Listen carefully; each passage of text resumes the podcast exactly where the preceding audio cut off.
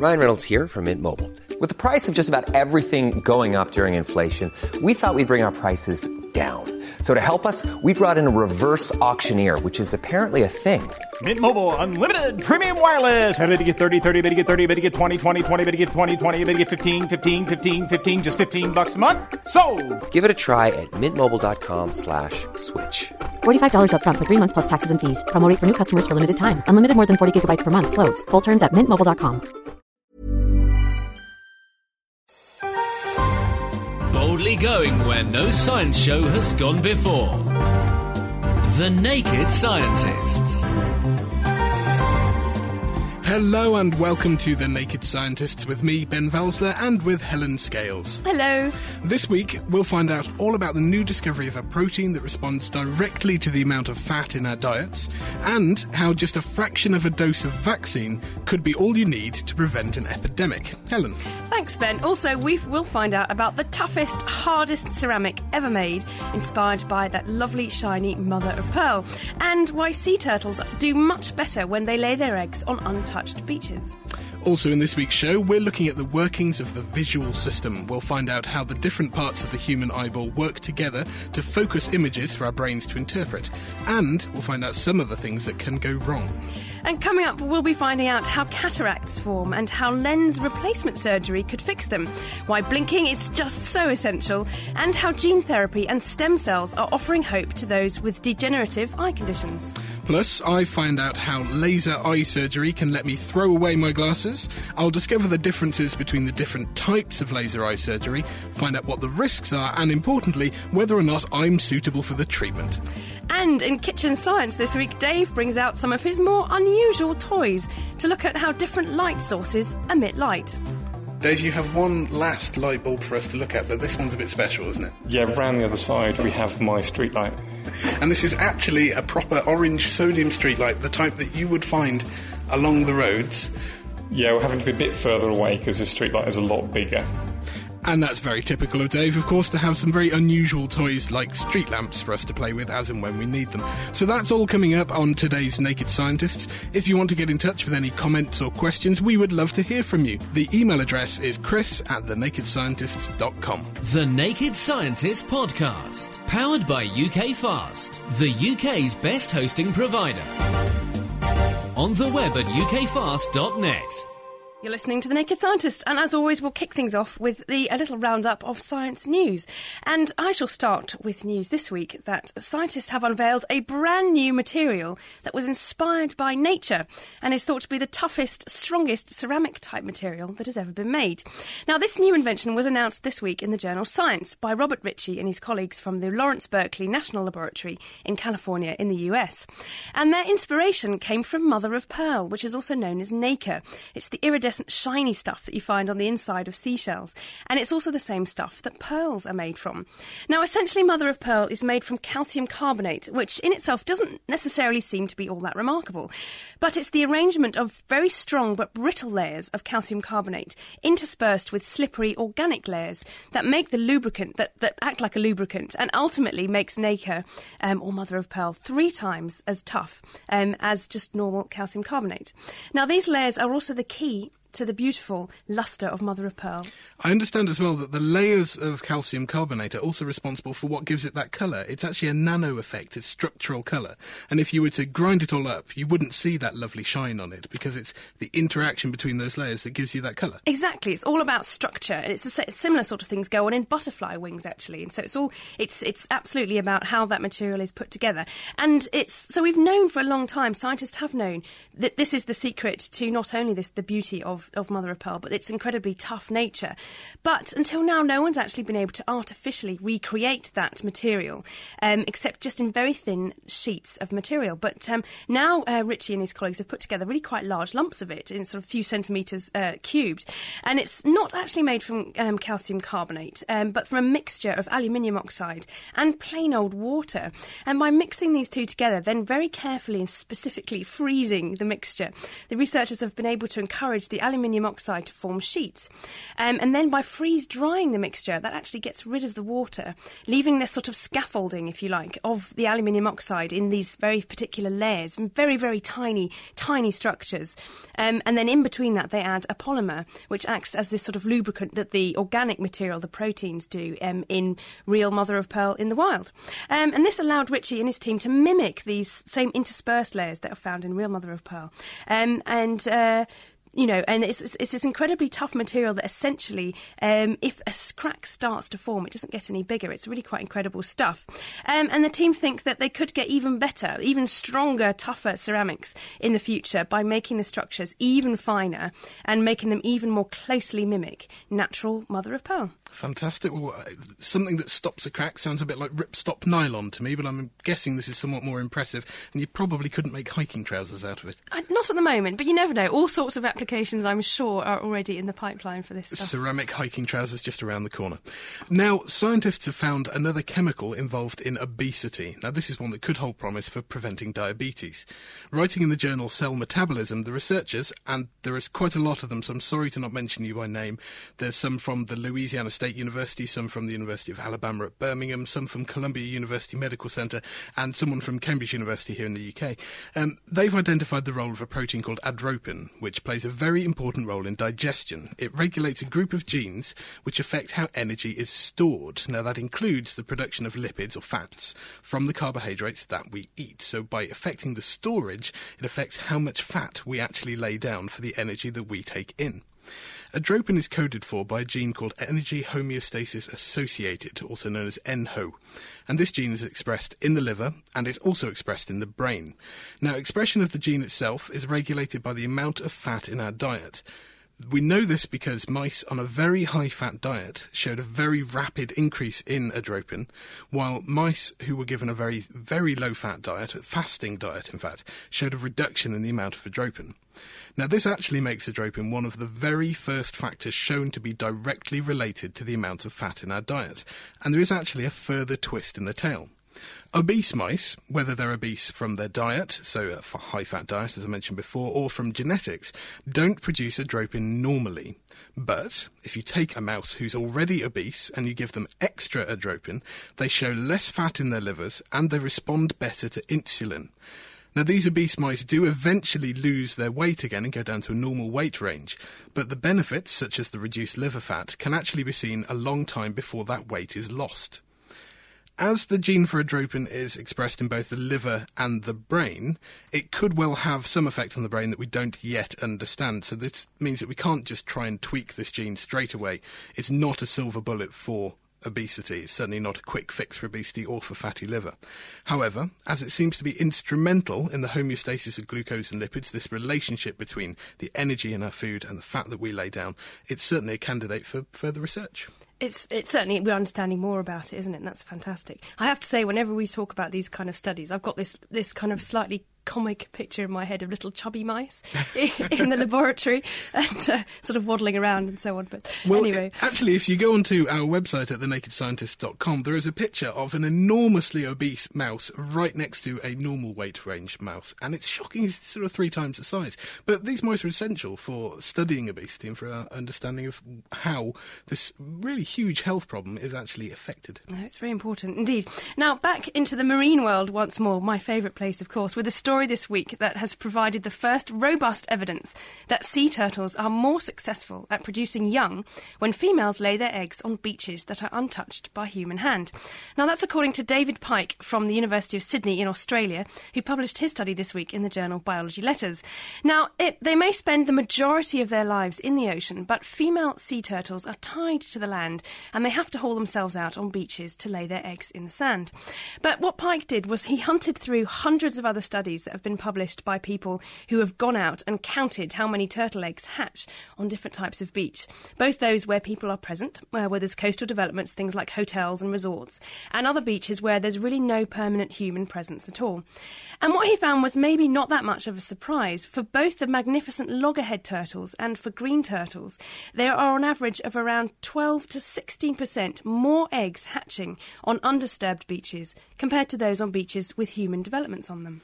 But how can he actually know this? How can he see how many eggs are hatching without being the disturbance on the beach? It's a, it's a really good point, and um, this particular paper doesn't go into all the methods because he's really just surveying the literature that's already out there.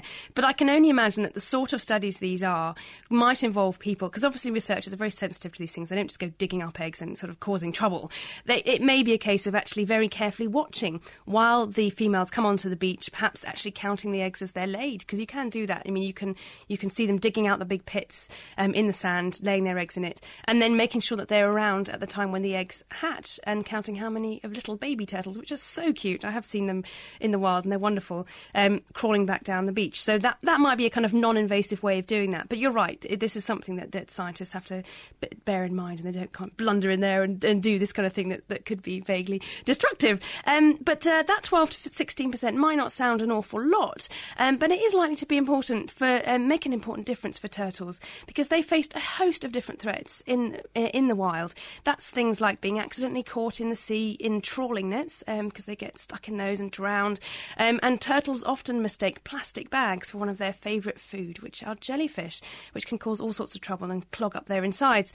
It's not exactly clear why this hatching success rate is so much lower on developed beaches um, compared to the untouched ones, but it's likely to be a combination of factors, um, including when they're laid and during the incubation period, things like trampling and physical disturbance by those tourists, perhaps, um, and various forms of pollution. But I think bottom line is this study shows just how crucial it is for us to protect those nesting beaches that aren't actually disturbed yet by coastal developments, and we really need to be protecting those areas, because that's where the turtles are really having lots of babies, and it's the young turtles which really will determine the future of these wonderful species. Well, that's very interesting. I hope that uh, the scientists don't disturb them too much, but I'm sure they're far less disturbing than a massive hotel complex on the beach. But now, really interesting research that shows that actually a lower dose of vaccine could help to stop an epidemic. Now, when an epidemic does loom, governments should logically stockpile vaccines against it. That is a no-brainer. But if you have very little warning about the vaccine, or if it's very expensive, or if it takes a long time to develop, then you really have to look at alternatives. Research published in the Public Library of Science Neglected Tropical Diseases Journal suggests that a mere fraction of a vaccine may give enough short-term immunity to stop an epidemic in its tracks. Now, looking at meningitis outbreaks in sub-Saharan Africa, Philippe Guerin and colleagues from institutions in Norway, Uganda and Manchester looked at the immune response of seven hundred fifty healthy volunteers when, when they were given either a full dose of meningitis vaccine, one-fifth of a dose, or just one-tenth of a dose. They measured immune response by looking at something called serum bactericidal activity, which does exactly what it says on the tin, really. It's a measure of how effective a blood sample is at killing bacteria. So they took samples immediately before and then four weeks after they vaccinated, and they tested them against four serotypes. These are subgroups of meningitis called A, C, Y, and W one three five, all very easy to remember names there. So how did the partial doses fare against a full dose? Of the four serogroups, a tenth dose of vaccine was just as good as a full dose for types Y and one three five, so that could go ten times as far. One-fifth of the vaccine dose was enough for group A, but unfortunately only the full vaccine dose gave an adequate serum bactericidal activity for group C. Now, clearly we shouldn't be stretching our resources beyond our limits, but in times of emergency, controlling the vaccine dose in this way could allow us to protect many more people in the time available, and it could be what we need to stop an epidemic before it gets too bad. Sounds like that could be very good news indeed. Keeping you abreast of the world's best science, The Naked Scientists. You're listening to The Naked Scientists with Ben Valsler and Helen Scales. Now, we also beam this programme live into Second Life from six p m Sunday U K time, which I think is still ten a m Second Life time. Confusing all of these different time zones, especially when one of them's virtual. Uh, so if you'd like to join us in Second Life and meet all of the other listeners who join up there and chat about stuff, you need to go to the Psylands in Second Life, find the Naked Scientist mansion, and stretch out on a sun lounger and enjoy the show. Well, now it's time for Kitchen Science. Time to get all experimental, and this week Dave is demonstrating a new use for C Ds. Hello and welcome to Kitchen Science. Today we're at Long Road Sixth Form College, and Dave has brought us an experiment with light. Now, Dave, you've just filled this room with various different light bulbs. You've got a glowing orange street lamp, an energy-saving bulb, an old-fashioned incandescent bulb. What on earth are we doing? Well, you may have seen really funky colours in C Ds, so we're going to do a whole experiment about that. Fantastic. And joining us for the experiment today are students here at Long Road College. Um, I've got Oz with me. Hi, Oz. Hi. And Martin as well. Hello. Hi. Have you ever noticed how you see funky patterns in the back of C Ds? Yeah. Did you think that you might be able to get a science experiment out of looking at those patterns? No. You've obviously got a bit of a hill to climb here, Dave. What do we need to do? If you've got a C D and you have a normal conventional light bulb, you've got to be able to move the C D so you can see a really multicoloured, sort of splurgy version of that light bulb. So rather than just a pure reflection like you'd see in a mirror, there should be a sort of multicoloured, slightly blurred version. Yeah, that's right. I want people at home to look at as many different types of light bulbs, street lights, energy-saving normal light bulbs, maybe L E D torches. Have a look at them in a C D and see if there's anything different about them. Uh, if you use a commercial silver C D, you ought to do better and get a better reflection than a C D R. So we have a conventional light bulb, energy saver, and your street lamp here.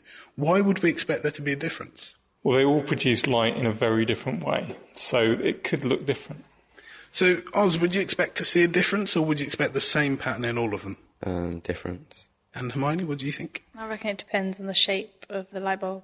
So we have our different light bulbs, and we want you to try this out at home using any old C D, and we will come back to you later on in the show.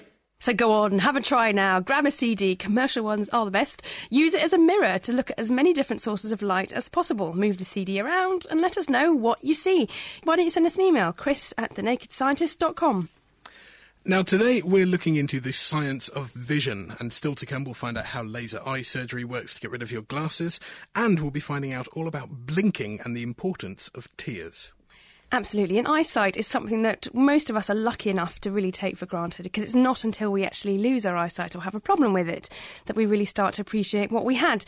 Now, cataracts are a very common problem. In fact, age-related cataracts are responsible for forty-eight percent of blindness all across the world, and that affects about eighteen million people.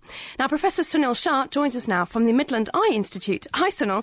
Thanks. Hi. Hi, thanks for joining us today. Now, I thought we could start off with the very basics. Um... Just how do eyes actually work? Um, well, it's a uh, way of focusing uh, light um, uh, onto the retina, which is, uh, I mean, if you think of the eye as a camera, um, you have the cornea, which is the clear window of the eye, and the lens, which both focus the light onto the retina, which is a bit like the film in a camera. So we have this sort of, uh, the back of our eyes is, is where we're picking up the light. Now, um... all sorts of things can go wrong with our eyesight. I know short-sightedness is when the image is focused in front of the retina, and long-sightedness is when it's actually behind the retina. Um, but how does that, that sort of thing change as we get older? Well, that's a condition called presbyopia, and um, what normally happens is that the lens in your eye um, actually changes um, shape when you try and read. So as you get older, and typically that's uh, about forty-five or, or so, um, you start, uh, the lens stops being able to react so well, and um, then you need to give it some assistance in the way of reading glasses. So it is really just the close-up reading that becomes a problem. So, for example, I'm short-sighted. I think Ben is as well. He's wearing glasses here. Does that mean that as I get older, I'm going to become less short-sighted, or I'm just going to become both short and long-sighted at the same time? No, that's a, it's a bit of a misconception. It's, um, th- they're actually a completely different mechanism. So for distance, you will remain short-sighted and you won't be able to see. Uh, but in addition, you will have um, a reading problem. Um, as it happens, uh, all that reading glasses do is make you artificially short-sighted. So if you are short-sighted to the right amount, you might get away with not wearing reading glasses, but you still have the distance problem. Right. So, so I'll have to keep an eye on it anyway. We'll see um, yeah. how that all goes, whether I end up with bifocal glasses. But um, moving on now to um, cataracts, what, what are they and how do they develop? Well, cataracts, uh, I mean, we don't really know what causes them, but, uh, I mean, everybody will get a cataract if they live to be long enough, and um, there are many ideas on what causes them. Uh, one of them is uh, related to um, sort of sunlight exposure, um, but essentially a cataract is uh, where the lens in the eye, so the lens is the size and shape of a Smartie inside the eye, um and the lens actually becomes um, yellower and harder, and uh, has an effect on the light getting through to the back of the eye. So you, it sort of actually seems like your look, your vision becomes cloudier and uh, and more sort of indistinct as as you get older. Is that right?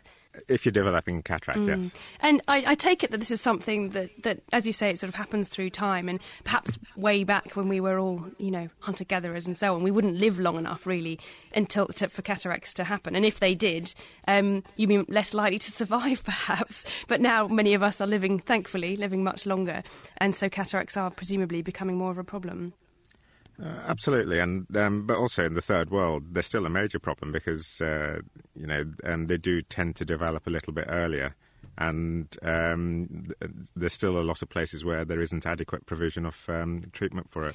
So we can treat cataracts. What what can we do to to help people who have developed cataracts? We uh, this needs an operation. Um, the lens is inside the eye, or the lens or the cataract, um, so it does need a full operation. Um, a lot of the people we see think we can um, do the surgery with a laser, but that's not really the case. Uh, so what we do is um, uh, create a small hole, and um, the hole's quite, uh, between two and three millimetres large, and we um, remove the cataract inside the eye, and in the space where the cataract would have gone, um, we uh, put a plastic lens in uh, its place. So you take the whole lens out? Well, we um, it's a little bit more complicated than that. If you go back to the Smartie analogy, uh, what you actually do is you break open the candy coating on the outside, uh, remove all the chocolate, and in uh, in the candy coating, which is a bag, Um, you put in the plastic uh, lens. So you sort of squirt that back in. Uh, well, it's a, solid, uh, it's, it's a solid, it's a solid lens, okay. um, but it, um, we can either roll it or fold it, and um, it goes in through the same three millimetre hole. And once you've done that, that's all that, that you ever need to do. It doesn't become a problem in the future. That's sort of a one-off operation, and then they have much better vision for the rest of their lives. That's correct. Yeah. Excellent, but. Um, Replacing lenses uh, to cure cataracts, that's one thing. Is there anything else we can use lens surgery for? Uh, well, we um, we use lens surgery instead of laser surgery in um, in people who want to get rid of their um, short-sightedness as well, um, or their long-sightedness. So it's not a uh, it's not a procedure you'd choose for somebody who's younger um, or who has a small prescription. But uh, certainly there are um, you know, indications for it. And, uh, for example, uh, some while ago I, I treated somebody whose prescription was minus twenty-seven. Oh, goodness um, me, that's enormous. Yeah, so most most people think they're pretty bad when they're minus two because they can't see the um, top letter on the chart. But uh, if you think this person was uh, ten times as bad. That's incredible to imagine. So replacing the lens for the same reason that you'd have laser eye surgery, does this mean, as we've already mentioned later on in the show, we have a package all about laser eye surgery where I actually went along to have a consultation. One of the things they told me is that if your eyes are going to change over the next, say, five or ten years anyway, then laser eye surgery won't stop that from happening. But would lens replacement surgery mean that the further degradation of your eyesight won't actually happen? Well, in in general, um, most people's um, prescription doesn't change uh, after their early twenties. So if you've got um, evidence of uh, no change over a number of years, it's actually extremely unlikely they'll change after that time. And certainly that's why the College of Ophthalmologists recommend that uh, we do not do laser eye surgery until somebody's twenty-one. Um, but, yeah, um, I mean, you have to take uh, each person on what their prescription is, what the state of their eye is, what their requirements in terms of job and um, uh, hobbies are before you actually decide what sort of procedure to offer them. Well, that's fantastic. Thanks, Sunil. That was Professor Sunil Shah from the Midland Eye Institute based in Solihull in the West Midlands. And Sunil will be with us for the rest of the show. So if you have any questions at all about eye surgery, cataracts or eye health, then do get in touch. The email address is chris at the naked scientist dot com. Laying the facts bare. I say. The Naked Scientists. This is The Naked Scientists with me, Ben Valsler, and with the delightful Helen Scales. Very recently, Mira Senthilingam met up with Cardiff University researcher Paul Murphy. Now, he looks at the science of tear composition and the science of blinking. But why do we do it? Why do we blink? It's good for our eyes because the surface of your eye needs to have uh, moisture on it to keep it, the cells healthy. They add little nutrients to the cells there, they provide oxygen to the eye, and they also provide a nice smooth optical surface, and that helps us see nice and clearly. So how, how does this happen when we blink? How is the health of our eye maintained? Well, there are different parts to the tears. Uh, there's a little bit at the bottom which is like a mucus layer, and that comes from little cells in your eye, and they secrete that all the time, and that helps the tears stick to the eye. Then you have a watery bit that comes from a little gland tucked up under your eyelid, and they're secreted just gradually all the time, and that adds the watery bit. So when your eyes are watering, those cells have been squeezed and more water's coming out. And they've also got an oily layer at the top to help um, two things. They help to, the tears spread each time we blink, because the blinking squeezes all the tears down, and then they have to spread back out, and that oily layer makes that easier. And they also stop the evaporation. So you want your tears to stay there, and you don't want them to wash away or evaporate away. But that evaporation is actually part of the secret of what we think is going on with blinking. If you keep your eyes open for too long, it hurts. Everyone goes, you know, you can have staring competitions, but that hurts if you keep your eyes open for too long. So you need to blink before that happens, but you don't want to spend your life blinking, so there must be somewhere in the balance in between the two. So if you have evaporation coming off the tears, even with that oily layer there, that's producing temperature change, and maybe a localized temperature change, because the evaporation isn't always equal in the different places it's happening. And we've got a thermal imaging camera. Actually, yes, so we've got one here with us, and it's playing a recording of one of the visitors here today blinking, and you can see what the temperatures are at all the various regions of the eye. Yes, that's right. So we're just looking at the temperature of the eye here. We've got hot and cold patches, different colours representing different areas. Um, the central part of the eye, the clear cornea that we're all seeing through, has no blood vessels. That's important. You can't have blood vessels there, otherwise you couldn't see through them. So that bit is actually a little bit colder. It doesn't have the blood supply heating it up. But the tears, they're warmed by the eyelids and also warmed by the body as they're being produced. Each time we blink, that warmed tears are spread back over the eye. And then when you keep your eye open, as you're evaporating the tears slowly, and also over that colder central part, you get this temperature change going on. And these really sensitive corneal nerves can detect that temperature change. And when you've got the right amount of temperature change, cornea says, oh, right, we've got a temperature change going on. That's sent to the blink centre in your brain, and we trigger another blink, and the whole thing starts again. Does the composition of our tear films vary greatly throughout the general public? Yes. Uh, we're all different, aren't we? So we're all the same, but we're all different. From a kind of an overall point of view, we're supposed to blink maybe ten or twelve times a minute. But equally, some of us blink more, some of us blink less. That's partly due to the tear film. Um, some of us have better quality tear film, some of us poorer quality tear film. A simple way of looking at that is actually just to take a little tear sample, take it on a glass slide, allow it to dry there for maybe ten minutes, and it forms this beautiful crystal pattern. You know, when you on a cold winter's morning and you look at the crystals on the windscreen of the car or something like that, it's that kind of a thing that you're looking at. If you've got a, a properly balanced tear film, you have a beautifully, neatly packed, tight, small little ferning pattern that looks really regular and neat and tidy. But if you start to have an imbalance where the, maybe there's not enough salt, or there's too much salt, or there's too many proteins, or that mixture's wrong, the pattern changes quite dramatically. And it's a really easy way for us to start judging quality of tear film. And so I guess then, having looked at this in a patient's eye, would you then be able to tailor eye drops more specifically to what their eye exact needs exactly?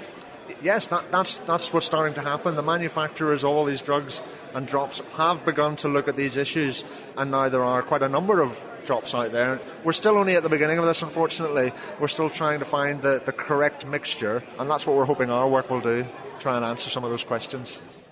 That was Doctor Paul Murphy from Cardiff University explaining the science of tears and blinking to Meera Senthilingam. Lifting the lab coat on the world's best science.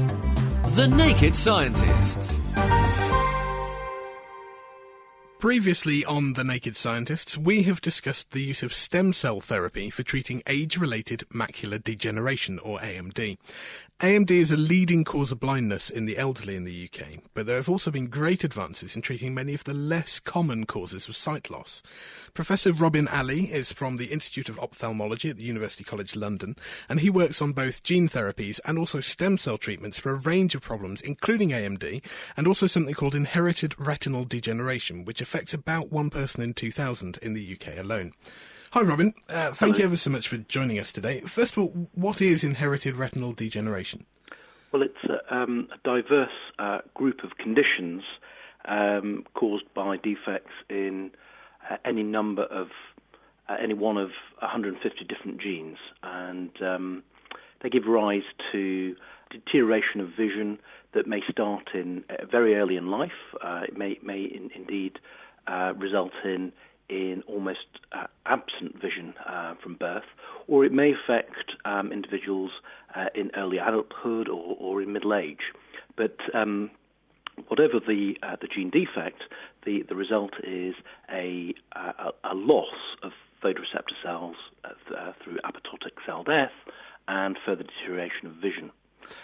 Okay, so is this a bit like A M D, where we lose a particular region of the retina? In particular with A M D, we lose basically our central vision. So our, our peripheral vision is still reasonably good, but we lose the really important high detail bit in the middle. Is inherited retinal degeneration the same, or is it a bit well, more broad? It, it, it's much broader than that, because there are at least one hundred fifty different forms of inherited retinal degeneration, so that some forms, um, to, and again, it's a group of conditions um, called retinitis pigmentosa, um, have defects in genes that affect uh, primarily the rod photoreceptor cells, so that the patients experience a loss of, of night, uh, night vision and peripheral vision, and then often they, because of the deterioration of their rods, Their, their cones start to degenerate later in life, and so they loo- then start to lose central vision.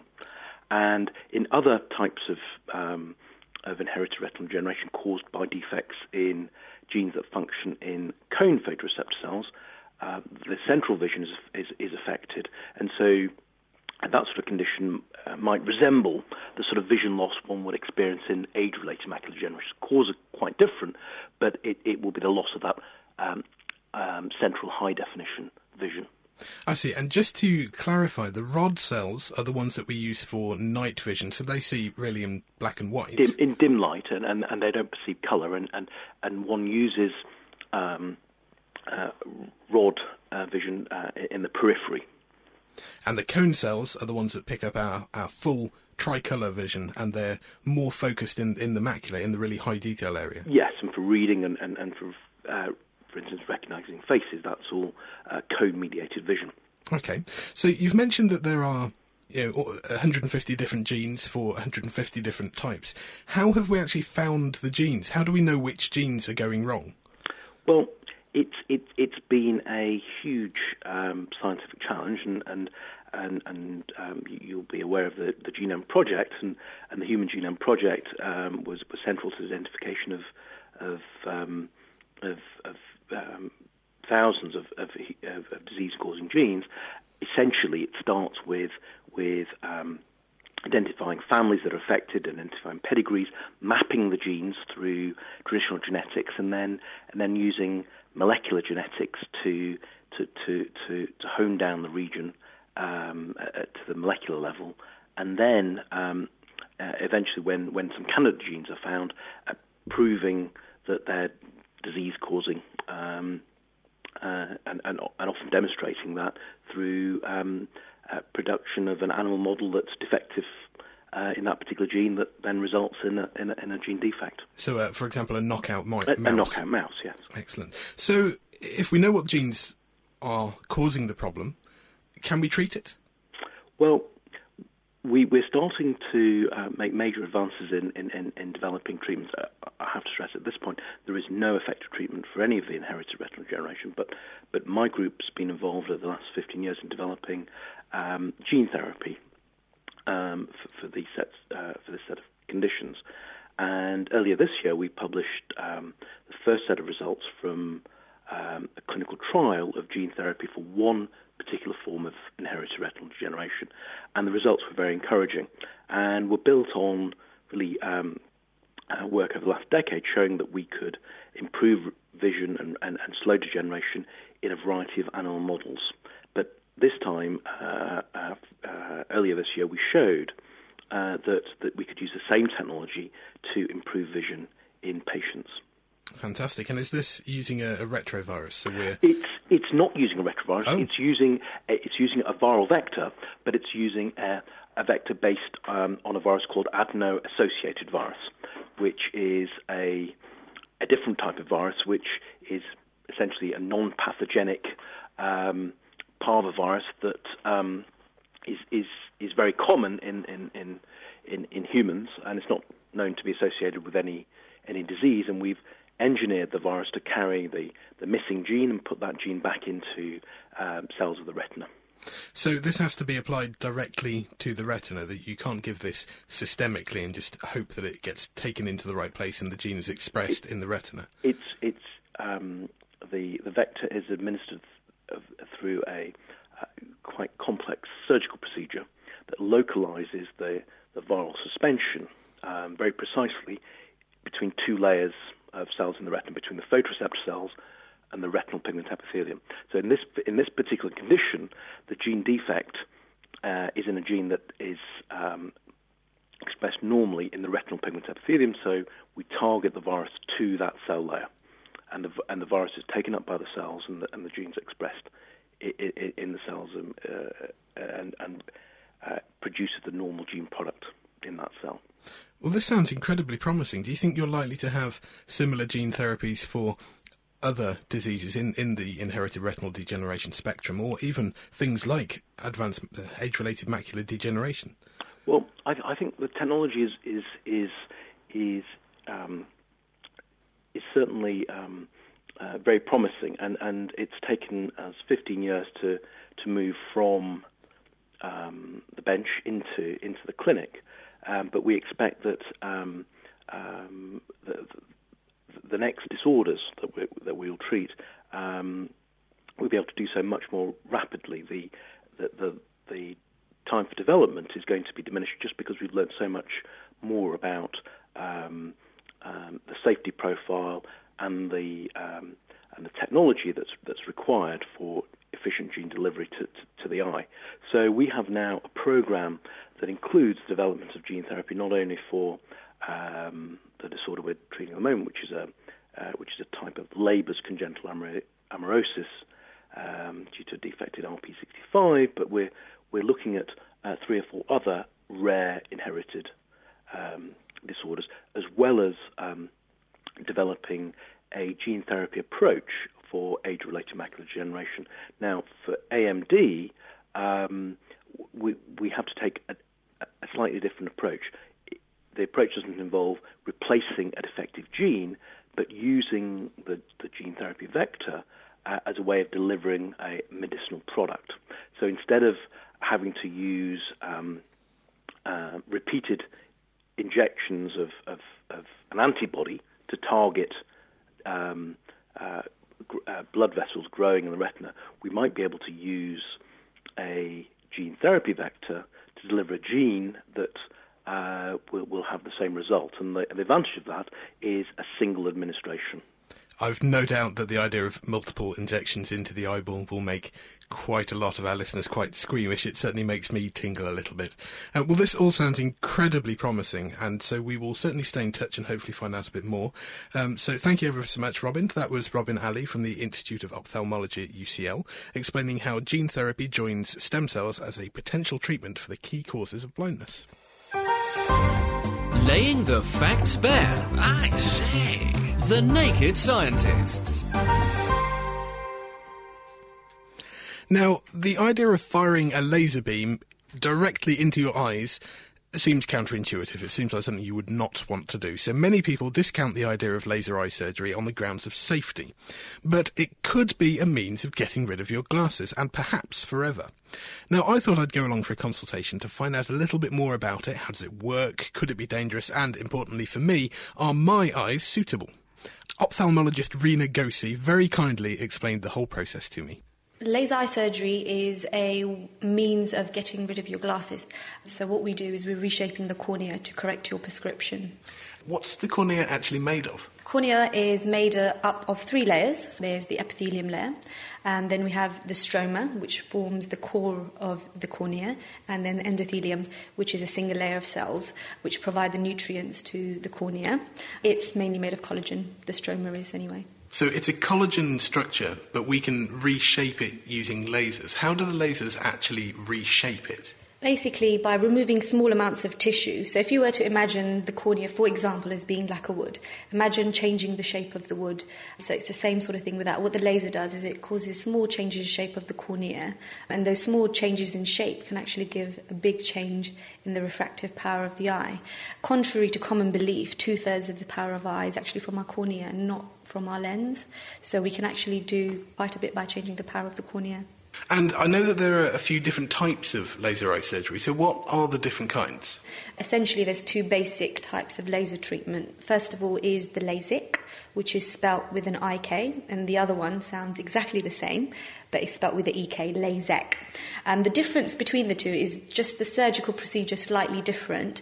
With the LASIK, if we were to sort of imagine our cornea as being made up of, like, say, one hundred sheets of paper, you can think of it as what we're going to do is we're going to lift the top ten sheets, do the laser treatment underneath, and then put those top ten sheets back again.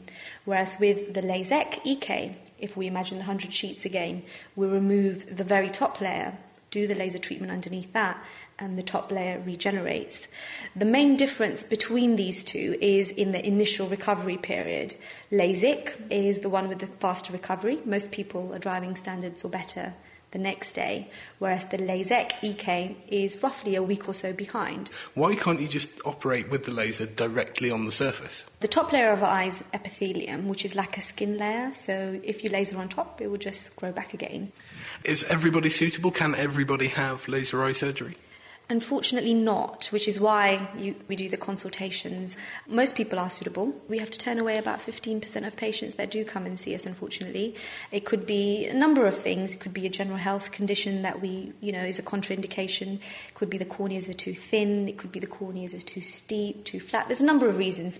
What are the risks with this operation?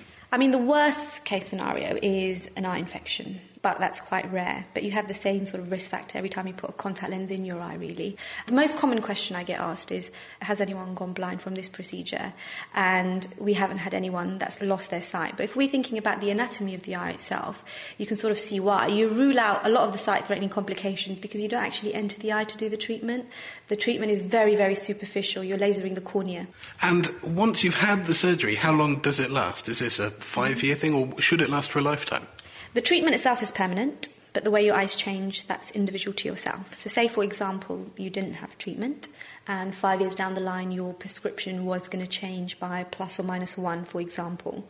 This change can still take place. So what the treatment does do is it corrects you at this moment in time with the prescription you have now. If your eyes are going to change, they're going to do so regardless. A good indication that you're going to be stable after treatment is how stable you are beforehand. If your prescription, say, been stable for the last five, ten years, then that's a good indication it should be afterwards. OK, well, I have just had a consultation with you. Yeah. Could you take me through the different stages and what have we had to do? Most of it was mm-hmm. very similar to a normal eye consultation. That's correct. I mean, we measure your prescription, we check the health of your eye, we go through history and symptoms, so we know about more a bit about your general health. We look at the front surface of your eye or cornea, make sure that's nice and healthy. We're looking at your lens, we're looking at your retina. So these are the, all the normal things that they do for you in a normal sight test as well. Uh, but then you had a session where you did some scans. We looked at the front surface of your eye, we mapped your cornea, corneal topography, then we measured um, your aberrations, how much glare you suffer from. OK, so we have my scans here, yeah. And how do I look? How can you tell me what yeah. these actually mean? OK, first of all, if we have a look at the orb scans, which is a topography map, first of all is um, looking at how steep or how flat your cornea is, and yours is perfectly within the normal scale. Having a look at your corneal thickness map, your corneas are nice and thick, which is fantastic when it comes to laser treatment. Map is really exactly the right word, isn't it? It yeah. generally looks like a map of hills or mountains yeah. and, and lakes. Yes, it definitely does, yeah.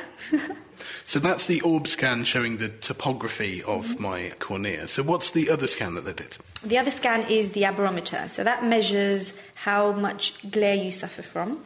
So if you were to imagine this as being a pinpoint of light, what we have here is a picture of how your eye actually scatters the light in different directions. What this should really be is just one solid pinpoint of light, but it actually looks It almost looks like a crystal. It's sort of triangular. It has yeah. lines inside it, like you would on a diamond. Yes, it does. Yeah, everyone has a different map, depending on how much aberrations and what type of aberrations you have, yeah. So putting all of this together, looking at my prescription and the shape and thickness of my cornea, mm-hmm. am I eligible? Could I have laser eye surgery? Yes, you are suitable to have the treatment done. Hooray! So my eyes are suitable for laser surgery. Thanks ever so much to ophthalmologist Rena Gosi for taking me through the process. Now, I must apologise to anybody who saw me in Cambridge after my consultation. They give you some eye drops that dilate your pupils. I've sprained my ankle recently, so I was hobbling along with enormous pupils, unable to focus. I may have looked quite spaced out. So if anybody saw me, I'm sorry if you were frightened, but it was all for a good purpose. We found out about laser eye surgery, and I found out that I can get rid of my glasses. Are you going to, though? That's the question. We shall see, I ah, think. Ah, exciting. Well, it's now time to invite the lovely Diana O'Carroll back into the studio. And unlike me, she doesn't have a stinking cold. Hi, Diana. Just you wait. I'm sure I'll be due for one soon. um, anyway, this week for Question of the Week, I'm going to be laughing all the way to the bank. Hiya. This is Scarlett Taylor calling from South Wales. I'd like to know exactly what it is that makes us physically laugh when we find something funny. Thank you. Oh, she's so cute, isn't she? um, so what is it that keeps stand-up comedians in a job? Uh, Robert R. Provine. I'm professor of psychology at the University of Maryland, Baltimore County. Uh, why do we laugh at something that's funny? Well, actually, something that's funny is by definition something that makes us laugh. So I'll talk about why we laugh. Uh, laughter is really a social phenomenon. If we look back to its origins, laughter, the ha-ha, originated in the pant-pant of rough-and-tumble play, such as you would find in Tickle, or the rough-and-tumble play of children. So pant-pant uh, became the human ha-ha. With adults, however, uh, the arena of laughter has shifted from Tickle and rough-and-tumble to a more linguistic and cognitive arena, whereby, for example, the play of adults has to do with wordplay during conversations. So you don't have to tickle uh, one of your colleagues to get them to laugh. You can tell them a joke. But even within conversation, the key to laughter is the presence of another person. Laughter almost totally disappears when we're alone. So the key element producing laughter is another person, not a joke. In fact, we have uh, followed people around and recorded what was said uh, before people laugh. And in only ten or fifteen percent is it Uh, anything remotely joke-like. Uh, most laughter follows comments like, "Hey, where have you been?" uh, "I've got to go now." These aren't jokes. So it basically is about developing uh, bonds and relationships with other people. So it turns out that humour evolved after laughter did, and it's not all that funny after all, so stop smiling. And on our forum, Make It Lady and Richard nineteen sixty-four said that there's also the case of nervous laughter. Why do kids giggle when they get into trouble? Well, next week I'll be looking at something else that is supposed to make us happy. This is Rick Shep from Vermont, U S A, and my question is, what exactly is tryptophan? And does eating turkey make you sleepy? So, is it worth an extra helping of turkey during the festive season? Let us know by emailing Chris at the naked scientist dot com or write us on our forum, which contains a full discussion of these questions. That's at the naked scientist dot com forward slash forum. Bringing the facts to bear. The Naked Scientists. Now, let's get back to Long Road Sixth Form College for more kitchen science. Well, welcome back to Kitchen Science. We are still at Long Road Sixth Form College with Hermione, Oz and Dave Ansell. And Dave's got a range of different lights. In fact, it's really bright in here. It's almost hurting my eyes. So, Dave, you want us to look at different light sources in a C D to see what happens? Yeah, that's about right. So, Hermione, can you stand sort of maybe six feet away from the light bulb and then try and move that C D around? You'll have to get it at exactly the right angle so you can see a nice rainbow pattern with almost an image in it. Can you see that, Hermione? I can see it. And so what does it actually look like? Just really bright, vibrant colours in like a rainbow pattern. So that was from a conventional light bulb. The next bulb we have, Dave, is... an energy-saving light bulb. So this is one of those fluorescent tube-type light bulbs that you get that should save us lots and lots of energy. Oz, could you grab the next C D and uh, do the same sort of thing? So again, you need to try and see an image, a multicoloured image of that light bulb in the C D. And can you tell us what you can see? the light is more like, compared to the other one, the actual light beams on the C D are much wider. Okay, and is it the same sort of rainbow effect? Um, it's more like grouped together with thinner strands of the different light colours. Instead of being a continuous different spectrum? Um, it's more like jagged and like broken up. Yeah, actually what you're seeing is separate pictures of this light bulb in different places, in different colours. That's cool. Okay, so we've seen those now. And Dave, you have one last light bulb for us to look at, but this one's a bit special, isn't it? Yeah, round the other side we have my street light. And this is actually a proper orange sodium street light, the type that you would find along the roads. Yeah, we're having to be a bit further away because the street light is a lot bigger. Can you see a rainbow effect from that street light anywhere? No, not really. You can slightly, but the beam of the orange light is taking over, basically. So mainly, all we're seeing from this, instead of a rainbow spectrum, we're seeing orange. Yeah, that's right. So, Dave, why is this happening? Surely the C D just reflects back to us what we see. Well, the reason why the C D is producing these rainbow patterns in the first place is that the C D is made up of lots of little tiny pits, and the bottom of the pits are slightly lower than the top of the pits.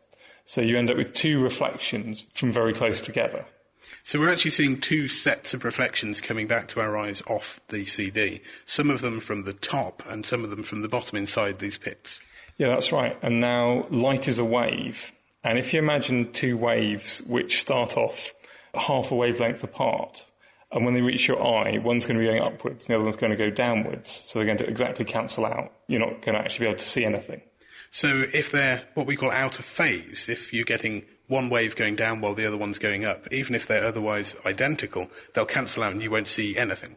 Yeah, that's right. Whereas if they started off a whole wavelength apart, then when, when one's going up, the other one's going to be going up as well. So they're going to add together and make a very powerful light.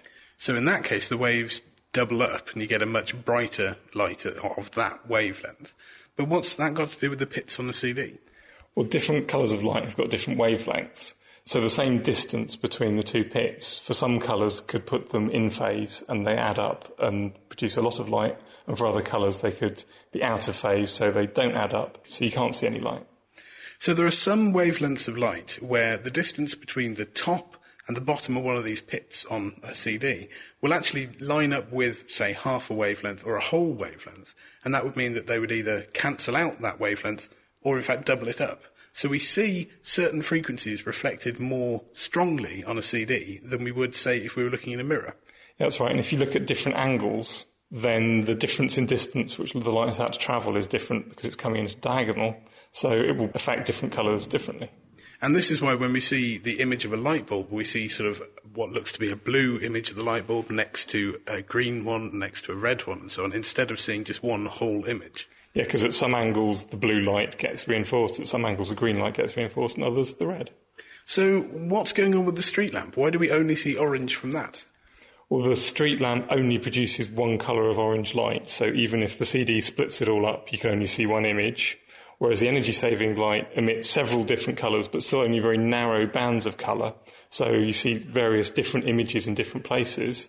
But the conventional light bulb gives out a big smooth spectrum, all different colours of light in the rainbow. So you see a big blur with all lots and lots of images of that light bulb overlapping in slightly different places. So did you think you'd get a physics lesson from the back of a C D today? No. And what do you think? Are you at all surprised that, that these different light sources act differently just by looking at their reflection in the C D? Um, yeah, I guess, because they're all giving off light, so you guess they're going to give off the same thing. Well, it's very interesting that they don't. So that's all we have for Kitchen Science this week, and we'll be back with more very soon. So the tiny distance between the top and bottom of the pits on a C D reinforces certain wavelengths of light and suppresses others, which is why you see that lovely rainbow effect. Look at a street light, on the other hand, which produces the light of a single orange wavelength, and the effect disappears. And we will be back with more Kitchen Science next week. You can always check out the ones we've done before by going to thenakedscientists.com slash kitchen science. But now we are running out of time for this week's show, but we've had a question from Connie in Godmanchester, and this one's for Robin Ali. And Connie says, I have retinitis pigmentosa. Is there a downside to having a cataract removed? What do you think, Robin? Well, cataracts are very common in, in patients with R P, and that's probably because their retina is thinner and... Um, there's less oxygen consumption, and that extra oxygen generates free radicals and, and, and damages the, the lens. But I think in general, there's no there's no downside to, to having the cataract removed, and that, that's that's what often happens. But uh, but um, um, it's very important for individuals to seek appropriate advice and consultation with their ophthalmologist. Of course, of course. Well, it certainly sounds like something that's worth doing if it Absolutely. can improve your yep. vision at all. Helen? Absolutely. Yes, uh, we had a question here which I'm going to send towards Sunil, and it comes from Roger in Suffolk, and he wants to know how long will a cataract operation actually last um, before it starts to grow back again? Uh, cataract operations are a one-off procedure, so a cataract can't um, come back in itself. So, you know, even children who are born with cataracts, once they've had their cataract operations done, um, they'd expect to uh, live without a, a cataract for the next eighty years. The only thing that can happen is that you can get some clouding of the membrane holding the implant in place, and um, some people call that an after cataract, but that can be easily be lasered away without the need of another operation. That's great news indeed. Once you've had your cataracts operated on, you don't have to worry at all. That's fantastic. Well, I'm afraid that that's just about all we have time for this week. Many thanks to Sunil Shah, Robin Ali, Paul Murphy, who was talking to us about blinking earlier, and Rena Gosi, who assured me that I can have laser eye surgery if I can afford it. Thanks very much also to our production team, Diana O'Carroll with this week's Question of the Week, Mira Senthilingam, who is always essential to The Naked Scientist, and Tom Simpkins in here in Chris's place driving the desk. Next week, we're going to follow the story of emerging diseases, find out why the pressures of rising population or climate change are forcing people and livestock into areas where they're coming into contact with new pathogens. We'll also find out about how the pathogens themselves are in fact evolving. So get all your questions into us on chris at the naked scientist dot com, and we'll have the answers for you as ever, along with the latest news on what's hot in the world of science, and of course another great kitchen science. If you'd like to hear the show again or catch up on a show you might have missed, if you've missed any, where have you been? But you can download them all for free on the Naked Scientists website. The podcasts are there waiting for you at w w w dot the naked scientist dot com forward slash podcasts. That's all we've got time for this week, so thanks for listening and goodbye. The Naked Scientist podcast comes to you from Cambridge University and is supported by the Wellcome Trust, the E P S R C and U K FAST. For more information, look us up online at naked scientist dot com.